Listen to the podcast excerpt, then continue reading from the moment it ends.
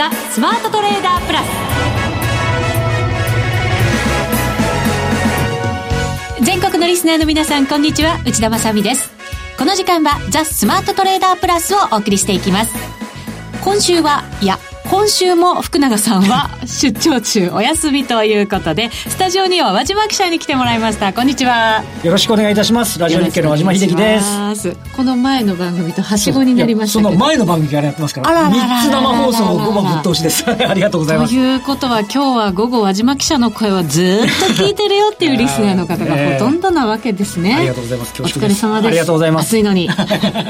ろしくお願よいろししくお願いしま。ますすこの後ビール美味しいですから。あそうですね頑張ってください。はいありがとうございまえーさてさてマーケット日経平均5日ぶりの反落ですけど、小幅か。ですよね。あの昨日も、えっと2万3000円トライに行ってはい。結局午後からちょっと伸び悩み今日もはい外部環境いいぞもう一回行くぞって言って、うんあの伸び悩んではなんだちょっと2万3000円思い出してペロッと最後安くなってしまうっていうねそうパターンでではあすりねますけどね。はい昨日の高値を上回れてないのはちょっと気になりますけどうね。ん、あのただあのなんつ、なんて言いますかねあの、ボリュームがこれからできてくると、はいちょっと違うと思うんですけど、あと、片やでね、トピックスはまだ上値切り下げてるんですよね、そうですか。だからそこのあたりのちょっと温度差みたいなものも感じつつの、昨日今日のマーケットだったかなっていう感じがしますけどね。どうでしょうね。でもはい夏枯れ相場なんてこれからすぐにやってくる感じじゃないですか。そう出で来すね高増えてくるのかどうなのか。そうなんですねであとはあの決算発表がいよいよ来週ぐらいから始まってきますんで,、はいで今、マーケットの中心がないじゃないですか、テーマの。そうなんですよね。ねっていうか、中心常にトランプさんになっちゃってそるうじゃそなういそでうすか。常に外部を外を見ながら、ええあアメリカ戻ったから日本も戻るみたいなことにはなってるんでそこを少しこう、えっと、ちなみに日経平均って1月23日高値だったんではい。あの今週末が半年期日になるんですよ外国人投資家の売り買いあーははい気になるんですけど、内部的な需給でいうと、えっと、6週連続信用残減ってて今年最低になってますから、はい。ややそういった点ではあの場合によっては上値を試しにいける可能性はあるかもっていうところ時給的には軽くなるか軽もくしれなない。るかもしれんっていうところかもしれないですというね。ことですね。そこはいは期待したいところではあそうりですねますね。はいこの後もポイントなどを伺っていきたいと思います。それでは番組進めていきましょう。この番組を盛り上げていただくのはリスナーの皆様です。プラスになるトレーダーになるために必要なテクニック、心構えなどを今日も身につけましょう。どうぞ最後まで番組にお付き合いください。この番組はマネックス証券の提供でお送りします。スマートトレーダー計画、よーい、ドン改めて日経平均株価今日は29円51銭安22,764円68銭で終わりました。今日の相場、昨日の高値は抜けませんでした。そうですねそしてトピックスも上値を切り下げているということでしたから、そうなんどうです捉えればいいのねか。、あのトピックスでいうと5月の高値、この時は為替111円のよ40ぐらいだったんですけど、で、一番のえ円安系交換して2万3000トライに行って、で、6月にもう一回行って、で、今回もう一回チャレンジしてるんですけど、トピックスは5月の高値より6月の高値が低くて、7月の高値はもっと低いと。はい。で、な、何が言いたいかというと、あの、やっぱり、コア30とかラージ70とかっていう、主軸の、あの、トピックスの中心をなす時価総額の大きくて流動性の高い銘柄が、まだ冴えないわけですよ。主軸は冴えない。で、はい。日経平均225銘柄の単純平均の方はそれなりに頑張ってるとはいいうことなので、このギャップをどうやって埋められるかというのが一つなんですね。はい。しかも中小型も弱いじゃないですか。弱いです。で、ただ、あの、えっ、と、マザーズで言うと、あの、いわゆるメルカリっていうのが7月末に、あの、マザーズ採用になるんで、はいそのために周りがの銘柄が売られてきたっていう経緯があるんで、それは一旦止まると思うんですね。ああ、なんかね、上場前もね、はい楽器売りみたいなこと言われて、そうそうそうそうそうで、その後期待したところでしたけど、やっぱりダメで。ダメで。で、今回は、とりあえずその日経平均の入れ替えみたいで、メルカリの方は7月末の採用なんだけど、周りの方は怖がってみんな外しに行くっていうパターンが多かったんですけど、はいまあそれが、えー7月末で、えーし一旦クリアになるかというのが一つポイントと、先ほどあの、えっ、と、日経平均の高値が1月23日と申し上げましたけど、あの、当時をちょっと思い出していただくと、当時ってね、ハイテク全盛期なんですよ。あの、えっ、と、半導体とかファクトリーオートメーションで、はいえっ、と、スーパーサイクルだっていうのと、あとは生産性革命だって言ってたのが、和島さんもだって注目銘柄にず半ー導っ体とガンガン上げてたじゃないでずーっと今大すか。嘘つきになってますけどね。 あ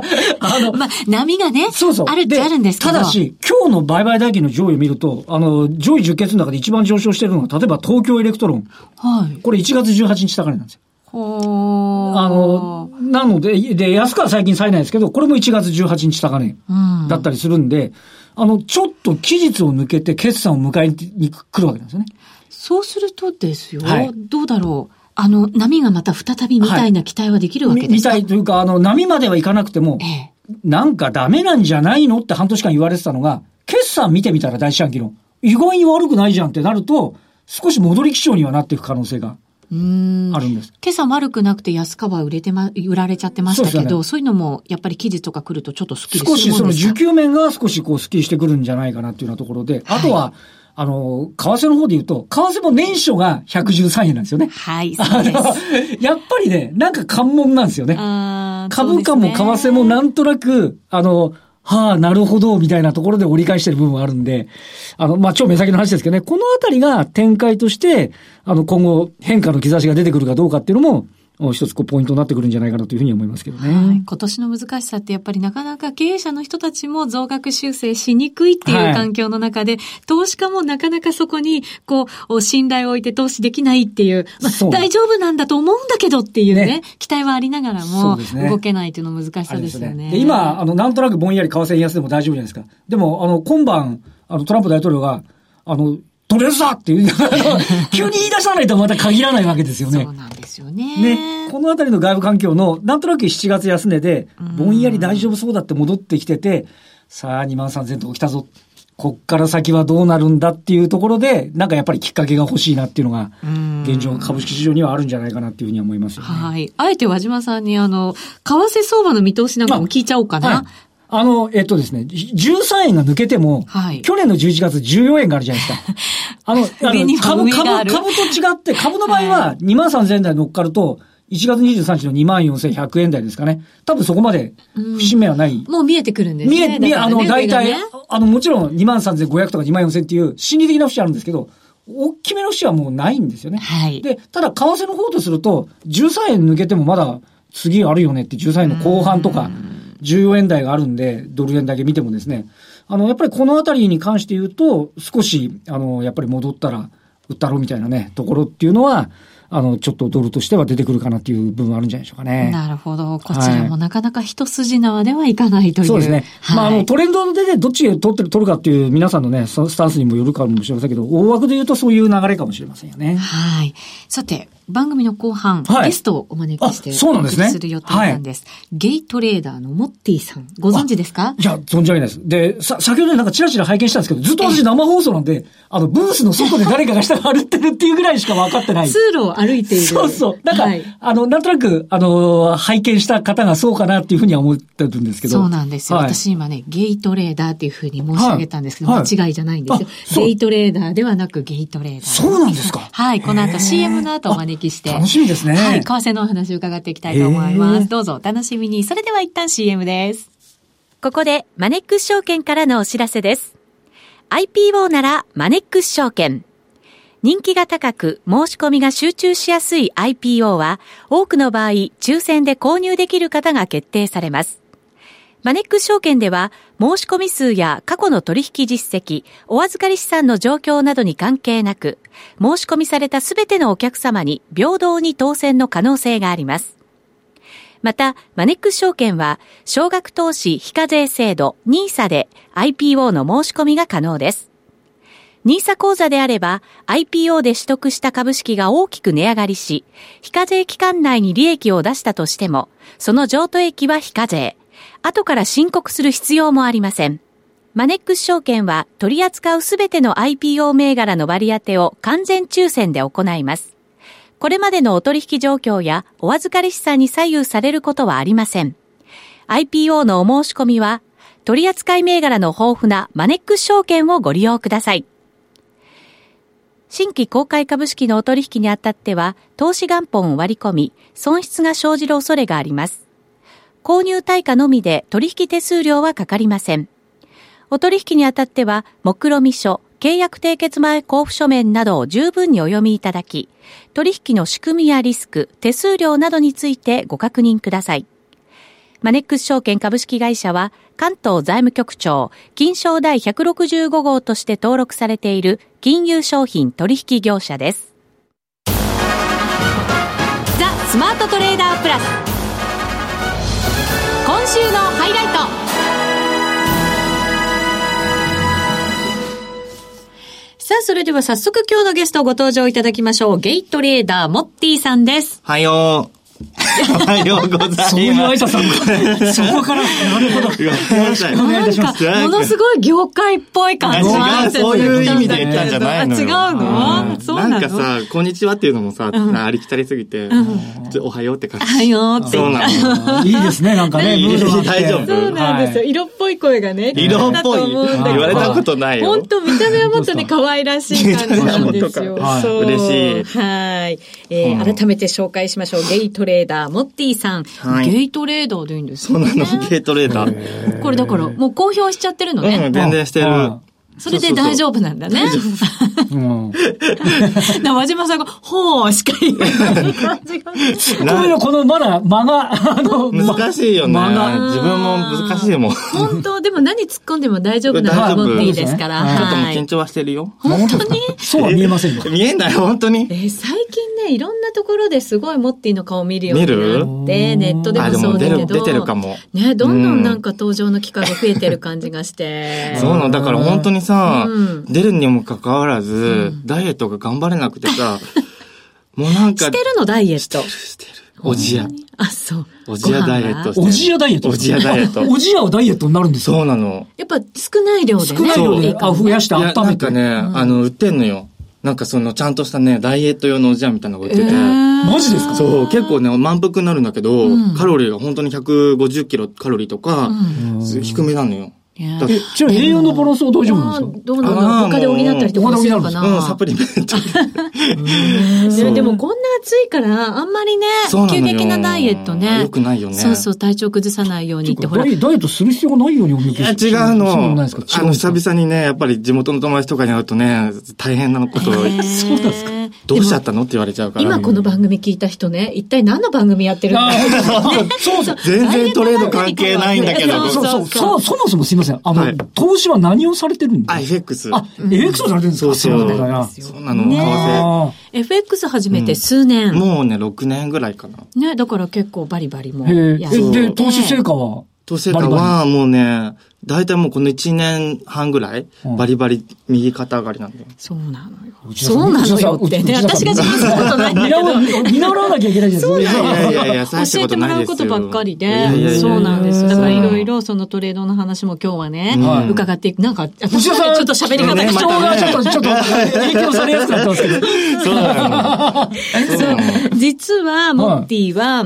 えっ、と、その、ゲイトレーダーって、私何度もしつこく言うんですけど、うんいやいやいやえっ、とね、実は、うんあの、マネックス証券では、うんパートナー講座というサービスがあこれねびっくりしちゃったそう、去年の年末から始まっていて、はいそれえはどんなっ、ものとね、LGBT のカップル向けの講座え、なそれんだでっす、たねらパートナーで作る講座なんですかそうなんです。だから、ねえ普通そういうのあんのそう、二人で講座作るってなかなかできないじゃないですか。やないよっねぱ講座って個人のものなんだけうんどはい、それがパートナーで持てるっていう講座を支援してするんですよ。ごうい。ん。ね。えーえいつからだったなんか新し去年いねぐらいかな。去年の年末から始まっていて、はい。知らなかったもう知らなかった今日開始しています。私もはい。どうなんだろう、こういうサービスがあるって。いや、でもなんかね、いいじゃん、新しくて。新しくて。新しくて。まあ、これをさ、あの、有効活用する人がどれだけいるかっていうのはちょっとわからないけど、はい。まあやっぱなんかイメージ的にはね、多分40代とか、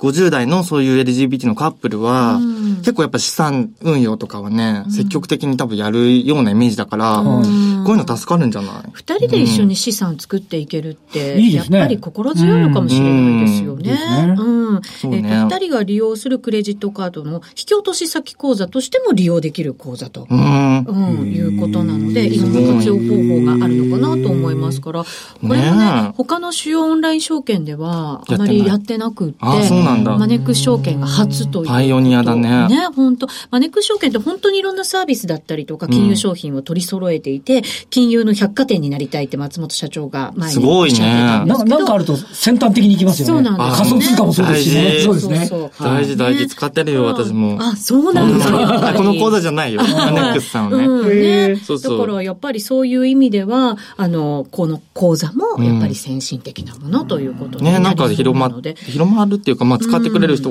ね、はい。素敵なカップルさんがいたら、ね、本当そうですよね。いいななと思うのうで、ん知らないという人も多いかもしれないので、はいこれをきっかけに、あの、知っていただけるといいかな、なんて思っねちょて。と見るだけでもね、見てみるそうとなんいいかでもす。しれないはい。ねね今日はそのチェックよ宣伝も、うん、させていただきました。ということはで、モッティのちょっと投資を聞いていこうかなと思はうんい、です本よ当ね。にこれが知りたいですよ。ねえ。ね10円でバリバリ。そう、ロボはッいトで、えーバリバリに稼げるようになったモッティですけど、うんえっと、なんで FX を始めたんですかまあね、なんかあの、とりあえずね、なんか働きたくなかったのよ。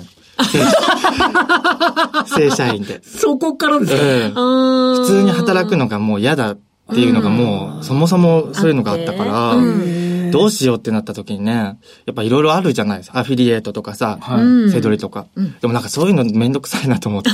いた矢先に、あの、テレビであの、東大院生が、はいあの、一晩でね、何十万円稼ぐっていうテレビがさ、ふか、うん、みたいなさ、番組でやってたのよ。あの有名なね、そうトレーダーですよね。そうそうそうそう。うんで、それ見たときに、あ、これだって思って、できそうと思ったからへー、とりあえず講座、もう片っ端から開いて、開いて、やってみた。株でも、うんそういうふうにこう、億トレーダーとか、うん若い人たちがなってたりするけど、そそうれだでよねもやっぱり FX。なんかやっぱりその時の印象的に、うんその若い、同じぐらいの年齢の、そのトレーダーっていうか、東大生の人が稼いでるの見ちゃったから、うんあ、なんかこれかなって思ったのよ。ああ、株はなんか難しいイメージがあったの。いろいろ決で、算すとごかいね勉。強しなきゃ銘と柄がか。すごい多いですからねそ。うすごいなんか。か勉強しなきゃいけないなっていうイメージがあったから、うんとりあえずなんかできそうな FX? うん、確かに少額で始められるし、はいレバレッジそうそうそうもかけられるそうかそうそうなら、のまあ有効的にとか効率的に資金が増やせるパターンもうね。ありん。ますけどうんだってその時なんて資金なんてさ、5万円やっとって感じだったの。ああ、えそうか、働きたくないわけだかうんだらっ、てバイトしてたからさ、 アルバイトでね余剰資金もそんなにないしうん、とりあえずじゃあもう FX しかないと思ってうん、始めたのよ。いえー、初めてどうだったのや、もうボロボロ でしたよ。あで、ボロボロでした。んで、儲かるようになりましたっていうのは、なんかそのし、トレード手法を見つけた。はそうなの。それがもう本当につい最近っていうか、こうんこ1、2年の時なんだけど、本当に儲かるようになってから、うんっていうか、それを見つけたから本格的に儲かるようになった。うんそうなのそうなうん。さて、さて、小島さん、聞きたがりですすね。ごい聞きたがりそうですね工場の絵ですかやっぱりねえーそれじゃあちょっと今日は教えてもらおうかな。ぜひ。もうこれで明日から内田さんがバリバリですよ。本当に大丈夫大丈夫かなえ、どんな風にトレードをまあ基本的にね、そんなにガツガツはトレードしないんだけど、 あ、そうなんです。 そうなの。スキャル、一応ね、スキャルピングであるんだけど、うん本当にそのチャート見れた時に、たまたまチャンスが来てたら入るぐらい。えーそうそうってことは、うんだから、スキャルピングっていうと、1日にもう何十回、何百回ってエントリーして出てってあるけど、うんそうじゃないじゃないスキャルピングうん。やっぱりね、できるだけチャートに貼り付きたくないしあ、はいはいで、やっぱ細かいのも疲れるじゃん。まあね、そう。 24時間できるしね、うんトレードやろうと思えば。でも、かといってさ、取りやすいチャンスってそんなに24時間あるわけじゃないからさ、それをもういかにこう、絞ってさ、見つけるかっていう作業だと思うのよ。だから、確率が高いところで引き寄せて入るってそうなのいそううなこのと。うんな何を持って引き寄せて入りますか何をもっ てね、革新的なね、はいそう、それはもうね、1時間足をメインにしてる。一時間足。うんあ一時間足。はい。一時えスキャルピングで1時間足って長すぎない長いです。ね。長いあ長でい。もそれが違うの。違うのいけるんですかそう。うん1時間足を見て、最終的に1分足で入るんだけど、はいはいはいはいそうはいはい。連動してるわけよ。1時間足と1分足。えっていうこいい感じとかは、もじゃあね、1そう時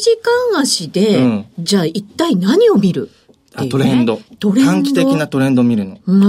そそうそで、そうすると、1時間足の短期的なトレンドって、結構綺麗に動くから、それはローソク足を単純に見るみたいな感じなん移ですか動平均線。あ、移動平均そうえ、移動平均はな、な、あ何のね、EMA を見てんだけど、ん2本見てるのよ、私は。う。2本っていうとそう、赤と青色入れてて、赤と青ってどんな違いがえっとね、赤が短期なの。赤がう短ん期派。で、青がうんもうちょっと上、中期って感じなんだけど、うんあの、赤の線がね、あの、まあ、要はさ、青い線よりも、上に位置してるときは買いの目あ線で、はいそまうさそにう普通、ちゃんとした移動平均の使いそう方そうそうをまっとうにやってますそうなねの小島さんテクニカルアナリストですからね、あそういえば。あすごい欲しいのは資格。欲しいよね。欲しいのよそうであそう、赤が下にあって、で、ちゃんと角度があるときは、うんその加工。うん。うんで、わかこるれわかる、あの、この仕組みっていうのは、あの、本当に1分足からうん、冷足までずっと見てても、ん短期的にその、なんだろう、フラクタクル、うんはいはいはい。結構機能するんだけど、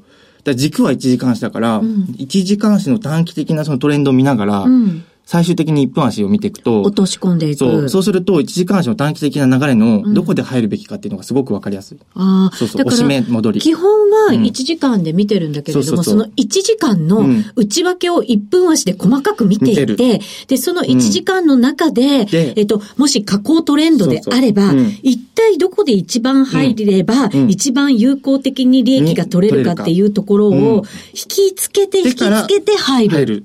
はあそう。要はだから、なんだろう、そのさ、1時間足だけ見てると、どこが一番美味しいポイントかってわからないんだわからない。そう、確かに。そう。だからそう1時間足を構成してる、うんろうそく足が詰まってるのって、うん一番詰まってるのって1分足だから、はい。60本あるわけだからね。そうそう60本あるから、うんそこで引きつけて入ることで、含み損をね、かかみ、さえー含み損を抱えづらいところで、ああそのトレン、短期的なトレンド取にれ乗っててい乗けっる。かっていけば、そうそう含み損はなくなりないですもんね。適当に入っちゃうとね、やっぱりそうひなの引かれちゃいますもんね、そうずっとね。だからそれは1時間足でしっかりしたトレンドがしっかりうんうんイメージできているからこそこできいやそうるそトうレードだよねあ。のあのですね、うんあの、手売りからの話から言わせてもらうと、プロかなりから王道ですよ。そうなのね、あー多分ね、王道だと思う。あの、もっと、もっとトリッキーなあやこりそとうだで、と思ったあの、い、い、い、言ってるんじゃないかなっていう感じですけど、あの、よくね、これ FX の方で、おやりになってる方で、トリッキーな方多いんですよ。あーなんかどさっと儲かる方で。あ、どっと儲かる方あでの、普通に言ったらいけないけど、ただ、うんうまく成功してる部分はあるんですけど、あでそうなんだも、王道で資金増やすのは絶対これだとあ思うー。やっぱりでもそれが一番本当はいいんでしょ移動平均の向きと、うんそのやっぱり、あの、なんていうんですか株式で言っても、うんあの、例えば、あの、なんていうの、ちょっと長めになると、週足見つつ、日足をチェックみたいな、んパターンでエントリーっていうのは、うんやっぱりパターンなんうですよ。ん。だからそれを、あの、FX 版でおやりになってるのは、で、しかも、FX 的に言うと、やっぱり、 あの、ちゃんと見てて、ん1時間足で見て、踏んで見は見るっていうのは、トレンドの確認のためには私はいい。あら、嬉しい、アおナリ褒スめトい。ただきまいや、しでもた。それを見出したのがそうですよ。これだからこの1年ぐらいでうんうん、これだと思われたわけそでうす。そうそう。まあ、でもそれはやっぱりいろんな方の助けもあったんだけど、そのやっぱ、しょなんかいろんなもの買ってたのよ。そういういろんな人の手法とか、本も買ったり、本も買ったりとかもすご商い材も買っちゃ使っったたりりとか、うんめっちゃしてたの。うんん。もう楽しくて。ああまあ、楽しく終わりになるんですね。あ これもダメじゃねえかみたいな そうよくあるパまターたンはある新しいの出たすごい、勝てそうとか言って。それが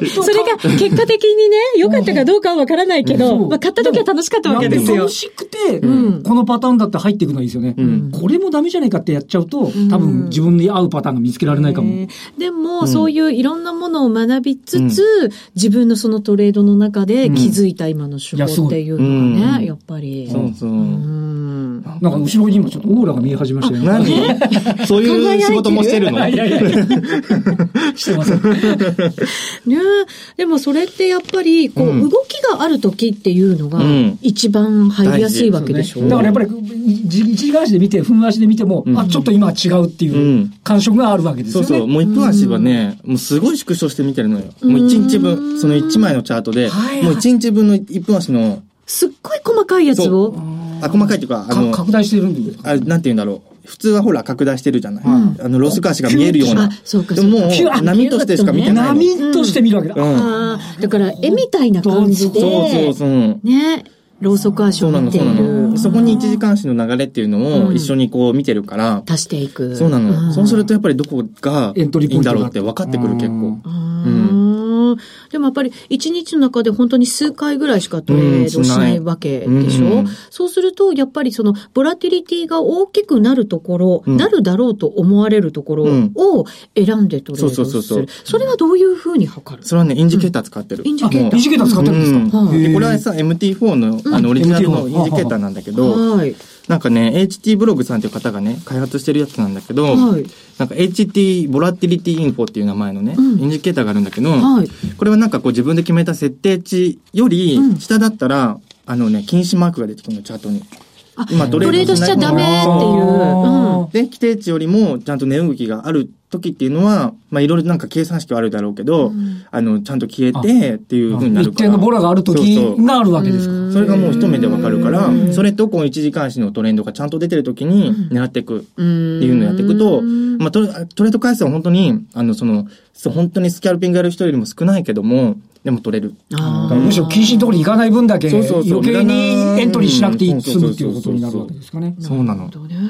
よりシンプルに、より回数も低く、うんまあち少なく、だけど確率は確高率上げくっるってていいうのがう。一番そういうトレードができてる基本っての基本ですいうよね。ねそうなんか本当でもやりたくなるでしょ、トレードならない。本当ですかすごい我慢強い。なんかね、違う、我慢、なんだろうね。いやあの、来てる時に、例えば忙しかったりしたら、ちょっともやもやしちゃうけど、うんまあ大体そのチャンスが来る時来ない時ってもうわかるし、うんで、絶対ここ逃してもまた次チャンス来るっていうのがもうわかるから、はいはいはい。そうう。そう、なんかそれは待てるんだけど、うんだから基本的になんか根本的に、なんかそのトレード、チャートに貼り付けたくない。うんなんか、あーなんか、なんだろうね。もう稼ぐ手段の一つだからさ。うんそうそうそれだけが全てじゃないじかゃら。ないからうさ、んそこにあんまり時間を割きたくないっていうのもあるなるほし。どね、うん FX ででもしっかり利益を稼いで、うんそれでその他の時間は、あのそうそうより優雅にといそうなうかの楽しめるよう本読んだにっりてといかうさね。あら、偉い。 もちちなみに、あの、か余計なところで入っちゃったらって、あとあの、いや私は今やらなくていいのに入っちゃったらって時ありますありまもすよしね可能だったら24時間チャートを見てたいタイプだ。でもまあそれもね、いいかもね。 あのそれはまあ楽ししく、楽しそくれいいよがね楽し楽しかったらいいのみ。よそう。そのチャートを見つつお酒を飲むなんてもう最高っていうねあーいいじゃん感じだから。結構それは、それはわかる。それはわかる。残念ながだらか。らダメっていうのもねあるんですけどなんともね難しいとこよねそうねえー実はモッティに今日はその取引手法を教わりましたけど、んあの面ー、白かブったログとかでもう惜しみなくその手法を公開してそうなんくでれすかてるんです。惜しみなくと言われたらちょっとあれだ けど。惜しんでるちょっとヒント、ヒントは、ヒントうんはへーいろいろ書いてるつもりよ。うんうんね、なので、ぜひぜひ、ゲイトレーダー、モッティであ検索してじゃあ私も終わったら早速検索してみます。あはいはいそう。そのね、ブログも私も読んでみて、可愛らしいブログになって本当るですのかで、ねぜひね、本当ね楽しみながら読んでもらえるといいなと思うんですけど、うんはいはいもう一つ、ツイッターももちろんやっていて。やってますはい。そのツイッターもね、私ももうずっとフォローさせてもらって本当でて。すそうかなんですよ。そうななのので、こちらもぜひぜひ皆さんにフうんォローしていただけたらなと思いうんまはす。どうですかドル円だと今後見通し、今んとこね、まだ上昇、上昇目線だね。今113円ちょっと割り込んでますけど、うん。なんか今ね、うんテクニカル的に言うと、4時間足の短期的な流れうん。がまだ上昇だから、ああ。それに乗って、うん行ってくれ、上昇していったらいいなっていう感じ。あうんちょっとなもうちょい並べて4時間足も見るわけですね。そう見る。ああーなるほどそね。うそう。日足も週足も、い何 ?4 時間足、1時間足も、うんまあ短期的にはまだ上昇の流れだから、んうんうん基本的に、あなんか安易に売るのはちょっと怖いなっていうところ。へーうんそれが流れが変わったって判断するのは、うんやっぱり一時間足が基本えっとね、この場合だと4時間足の流れが下降に転じてくるまでは、うんちょっと本格的に売っていくのはちょっと避けようかなって。そうなんだ。結構結構そうかきっちり見てそうかご覧になってますねそう4時間足うんでねしっかりそのね、見てる見てるあの方向もしっかり見て、転換点も見ていくと。ね。はい、わかりました。あっという間だったねうんまたぜひぜひ遊びに来てください。うん待ってます。ぜひ皆さんもゲイトレーダーモッティで検索してみてください。はい今日のゲストはモッティでした。ありがとうございました。どうもありがとうございましたおやすみなさい。おやすみなさい。おはようで始まっておやすみなさいで終わりまそうですね呼び出せばいいんだした。はい。さて、ここまでのお相手は、